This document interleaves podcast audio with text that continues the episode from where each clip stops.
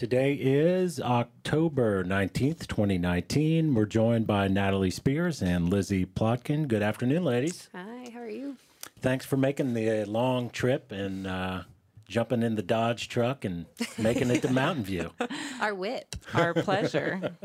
um, I was just listening to the sound check. I got some other questions I wanted to ask, but just uh, some observations. Uh, you guys have like a really soft, comfortable vocal style that's very pleasing to the ear. So thank you. Thanks. Well done. Um, and your range for both of you guys is kind of sneaky good without without being like vocal acrobatic. Does that make sense? Yeah. I yeah. could hear, Lizzie, like I could hear you've got a low, you can get down in the dirt when you need to with your voice, but you can still get up when you need to. Yeah, you got to get up to get down. Yeah, that's right. That's a beer in Memphis, too. Nice. Yeah, you could, if you're there, that's... Uh... One, two, three, four. um, tell me a little bit about um, sort of how you discovered your voice, when you knew you could sing. Um, well, there's one funny story that starts when I'm in seventh grade, and I was in a rendition of Pirates of Penzance. And they gave me a part that particularly had a low range. And it was this older woman, like the old woman singing about how she was in love with a younger woman. Anyways, it was just a funny thing for a seventh grader to really embody. And um, and I, I just really enjoyed it and sang on stage. And I'd always been playing fiddle on stage and singing a lot. Um I grew up Jewish, and so I sang a lot in synagogue and, you know, kind of had these tones in my voice that I wasn't really sure where they fit. And then I did that, and then I really didn't start singing and really enjoying singing again until uh, maybe when I was like nineteen or twenty-one, something around then, when I started writing songs and just came out again. I was like, oh, that's fun. But um, yeah, singing in harmony with people in Colorado kind of helped me find that joy again. Um, so yeah, yeah. And what about you, Natalie? How how'd you discover your voice? Um, it's been more recently in my life. I grew up, you know, singing as a kid for fun, and my dad was a jazz pianist, and there was always like Ella Fitzgerald and jazz playing in the house, so that was kind of in my ears. I was going to say, you were absorbing that subconsciously. Yeah, I feel like both my dad and Lizzie's dad was also a, a he was a jazz fiddle player, well, played a lot of stuff, but um, yeah, so I grew up listening to that, and I really was kind of afraid of my voice, honestly, until like I quit music in high school and, or, and started playing again in twenty twelve. Um, and started like forcing myself to go to open mics and sing and kind of push that edge that I had been experiencing for a long time, but I knew I wanted to push. So it's really been more recently. And then I started venturing into songwriting, and yeah, it's been really fun to sing with Lizzie and work on our harmony singing. And, um, yeah, you guys sound great together. Thank, thank you. I really, really do. It's impressive. Thanks. Um, So let's see, uh, you guys both live in Colorado now, mm-hmm. uh, but you're not from there, as a lot a lot of folks from Colorado. Yeah. Most people yes. seem to move there. So let's start with you, Lizzie. What's, where was home base for you prior to that? Um, I grew up in Nashville, Tennessee. So I was born and raised in Nashville um, till I was eighteen, and then I went to school in Michigan, in Ann Arbor, and enjoyed that, um, but then found Colorado um, after college. And that's a, not an uncommon story. Yeah, yeah. I think I just followed the flow, and um, but love calling Tennessee home, and you know, really understanding how lucky I am to have grown up in Nashville, and just without really having to try very hard, absorbed a lot of music, and uh, was exposed to, you know, some of the best musicians just as a child. Like we went to see Itzhak Perlman like as a group in my school, you know, and just got to play with the Nashville Symphony, and, you know, grew up with Mark O'Connor's son, and, you know, just like things like that where you just, it's just, I just feel very lucky to have um, been in Nashville as a kid. I cannot detect one iota of a Southern accent? Well, my family is not from Nashville. Okay. You know, my we're, you know, Jewish immigrants that were in the Midwest and Pittsburgh and then found their way to Nashville kind of because of my dad, because of music. Um, he was from Pittsburgh and he was a musician, a professional musician. And then my mom um, from Detroit. So, you know, I didn't grow up around the, my immediate family is not Southern. See, now I grew up in Cincinnati, but people's, if I go out of the South, people think I have a Southern accent. Because it's weaseled its way. And I'll work a y'all in or, you know, change, yeah. change the all. When you know, I'm around it, it comes out more like that. Um, but definitely, I think um, just grew up around, you know, people that really valued education and just like kind of spoke in a certain way. And so that's just how I learned to that's speak and is. talk. And then, and, um, but I love the South and, and love calling it home and, um, have had fun singing country-esque music to let my voice just be as comfortable as possible. And sometimes I'll have more of a drawl than others. And what about you? Where was uh, home for you prior to Colorado? I grew up in the heart of Washington, D C Oh, wow. Mm-hmm. So we can get into those political discussions. Oh, boy. People don't get... pick up my phone number because it's from D C and they, you know. Well, like, they see the two oh two They see area. the two oh two and they're like, uh-uh. It's a pollster or yeah. something. It's just, but it's, it, I don't know, it's part of my life, so. But you had music in your family, too? Yeah, my dad, like I said, was a jazz pianist. Tell me about that. What was, I mean, was he a working musician, a hobbyist? He was a hobbyist. He was a forester. Um, that was his career. But his mother, he was from England. His mom was a music teacher, and my dad grew up in England. So um, he had an accent? So he British had an accent, accent. yeah. Okay. Now you don't have any of that either. No, it just, it comes out every once in a while. I've got really? these sort of like alter egos that like... Oh, that's real fun. We both kind of so have, you have alter egos. You, ha you can do it when you want to. Yeah. I don't know if I'll do it now. Okay, we'll fair see. enough. I won't put you on, I won't put you on the spot. Um, what do you think about Brexit? Oh, God, let's not go kidding. there. I always thought you, you could... You really should be a news No, I was just going to... Huh? You could answer that in your British accent. Boris Johnson. Poppycock. Poppycock. Anyway, so you were your dad. Yeah, so he was a jazz pianist and um, an incredibly creative human being. And I forgot your question. Well, you just you had music in your family. Yeah, I just had music in my life, and he was always so supportive. He had me playing piano when I was five. So did you have like a grand piano in the house? We do have a grand wow. piano in the house, and that has been such a gift to play on. Um, I got to grow up listening to that, and. Now, how does that not work its way into what you're doing? You I know, mean, it's I, funny. Like I, It does, actually. We just can't travel I'm with a grand piano. Well, we do have an upright. Oh. Oh. Well, we might work it in tonight because yeah. Natalie is an amazing piano player. So we, like, we're going to record in December and, and make sure there's some piano on we that. Can, we can drag it on out there and plug it in. Yeah. Anyway, so, okay, well, that's More interesting. instruments. You guys can't really see that we right now have a bass on the stage and a guitar and a fiddle and a banjo. And just Lizzie and I play all those things. So, so I imagine, though, you probably write a lot on a piano. Or no? You know, it's funny. I have been kind of exploring writing on different instruments, and the stuff that comes out on piano is always like a lot more uh, moody. Like I feel like I can express myself in different ways on each of these different instruments. Ban banjo feels pretty light, um, and bass is kind of like my funky, playful instrument, and piano tends to be my more like moody stuff. So. I'm just in my own experience as a songwriter right now, just kind of looking at all these different pieces and seeing how they weave together and how I can sort of sew those, uh, what are they, like little worlds together a little bit more. So the last one of the songs you were doing there in the sound check, I'm sorry if I got the title wrong, something about I'll See You When I Die.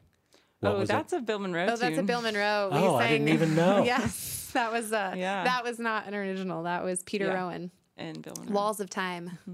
A bluegrass tune that we definitely play in our own way. So it probably... Wow, it was so cool. So well, I was just going to ask you about the banjo riff. Yeah. I mean, that has nothing to do with the original song um, or no? It plays off of it. It definitely plays off of the melody, but the original song is much more major. Um, and I just interpreted it. That's a interpreted it really cool riff. Way. Yeah, it was, it was fun to explore on the banjo. So it's fun. It's... You know, I started playing banjo maybe four or five years ago, and I don't think about notes or theory at all, whereas on the piano, it's like I think about my notes and my scales, and banjo is all feel. Go by the flow. Yeah, and the rhythm and the groove. So I wanted to ask you guys about Colorado, too. Um, I imagine, since you live out there, there's a lot to do aside from music. Mm-hmm. So what sort of takes up your time outside of music out there? Um, Start, go ahead. Yeah, well, Natalie and I both share a love for just wandering in the woods. So whenever I have free time, um, if I'm feeling more ambitious, I run. I, uh, I've been a trail runner off and on since I was a little girl, so that's really one of my passions, just getting lost in the woods on a trail. Um, and then uh, in it snows like nine months out of the year where I live, um, in Gunnison. So I spend a lot of time cross-country skiing. I was going to say, skis yeah, got to work their way in there. And so. I was, I'm a snowboarder, so when I have the money, I go snowboard. And um, it's definitely a huge pleasure um, to be able to fly down a mountain on a snowboard. Um And I, I'm very grateful for it when I get to do that. So, um, yeah, but skiing is, is cross-country skiing has been a huge part of my life for the last nine years. Great and, way um, to stay in shape. I have a big old German Shepherd, Great Pyrenees mix who likes to do that with me. So he's a big motivator, too, to get out. And um, we live at the edge of the wilderness, so there's, like, endless exploration. Is it a cabin, house? I'm actually, yeah, I'm, I'm almost, I'm like a week away from closing on a, oh, on a cabin you. out there. Um, it's a house, but yeah, it, like a, yeah, like a cabin, our little cabin in the woods. I'm so psyched. So kind of putting down some roots in Colorado officially. Good and, for you. Um, That's a good feeling. Yeah. It feels very exciting and good. And then what's uh, your free time consist of? Oh gosh. Lots of similar things. Um, that's kind of part of what drew me out to this town. Um, outdoor stuff, obviously. Outdoor, yeah. Actually, originally it was straw bale building, but oh, then really? It became, yeah, I was doing a lot of like natural building, which is why I moved to this town. Huh. I don't do that anymore. Um, but lots of, you know, biking, and I got a dog a month ago. And so lots of taking the dog to the river and reading. And um, yeah, I teach skiing and snowboarding part-time in the winter too, so that helps the musician's life picture. I was going to say, is it expensive to live out there? It, it seems like it would be. Very expensive. Yeah, it's, it's, it's a it's hard been, place to make it work. It's been definitely like hanging on until, well, right now we just, we, we got lucky. So that's, yeah, it's a big, it's, it's definitely a part of the story right now in Colorado yeah. is um, I mean, artists, you know, kind of getting pushed out in some ways, but our, Our governor did a nice thing and put put in some creative districts all around the state. Um, and so, you know, just recognizing that art is really important and to the economy. For and, tourists. Yeah. It's like creative tourism in a way. Like we have a lot of recreational tourism. There's the green tourism. Yes, there's the green tourism. That is a thing. Everyone's like, sure. You're from Colorado? Oh. It's a thing. Right. Yeah, but gonna... it's great. The money, the taxes from marijuana sales out there go towards education, yeah. which is like really beneficial. So, okay, kudos to Colorado. Yeah, yeah, good for you guys. Yeah, I was gonna say, I imagine uh, you said you, there might have been a time there where it was looking kind of shaky, you yeah, know, financially I mean, and I think otherwise. Since I moved there, it's been a you know just it's a struggle to call this your living and um, you know survive enough to not have to work three or four jobs just to make it work. Um, but I've been really grateful for a really tight, small community um, where I live that just feels, it feels good even when it's tight. It's like I have so many things to be grateful for and so many good people in my life that that's what's kept me where I am in Colorado. So, and now it's great. So we're, but it's still, still a struggle. I'm not going to name it not a struggle. Okay, fair um, enough. It's just, uh, yeah. It, it'll, yeah, and there I think is, it always will be in some way, but you have to love this to do it. And, yeah. and if, if we didn't do it, we'd be, I don't know what we'd be doing. Not, I don't know what I would do if I didn't I'd do I'd be an music. acoustic ecologist. She'd be an acoustic ecologist. That's a different interview maybe for another yeah, time. Right? I don't think I'd make much money doing that either. But. Yeah, I've, I've spent some time in Colorado, like mostly out there playing and, and touring, mm-hmm. you know, playing jobs out there or whatever.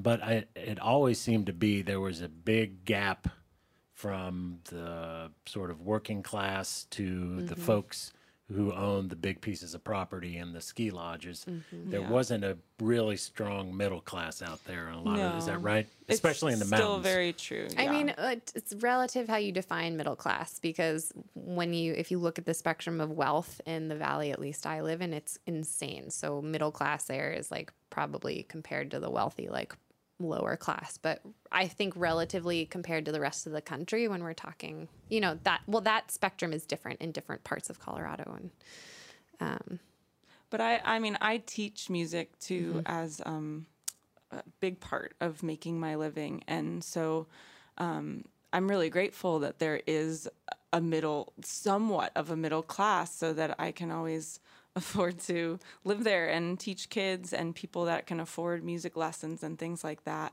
Um, to, you know, so it, there is enough there, but it, it definitely, ha- there is a gap. There's yeah. definitely a gap. It's a thing. So. All right. I'm going to change subjects quickly, going from economic differences in the Western Slope. Um, you guys, uh, I think, did I read somewhere you told me that you met at a music festival or a camp or something?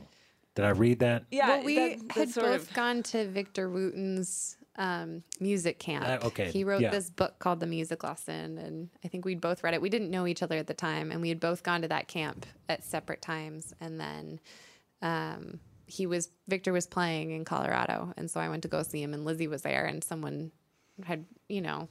suggested yeah. that we play, and Lizzie had I a like, band at the time. And yeah, I had I just started a band called Free the Honey, and it was a lady trio, and um, we didn't have a bass player, and so someone was like, "You got to talk to Natalie," and so we we both had our instruments somehow. We you know yeah, and um, we jammed in the auditorium after Victor played, and and connected, and really felt like there was a kindred spirit between us. And um, did you start singing harmony right away?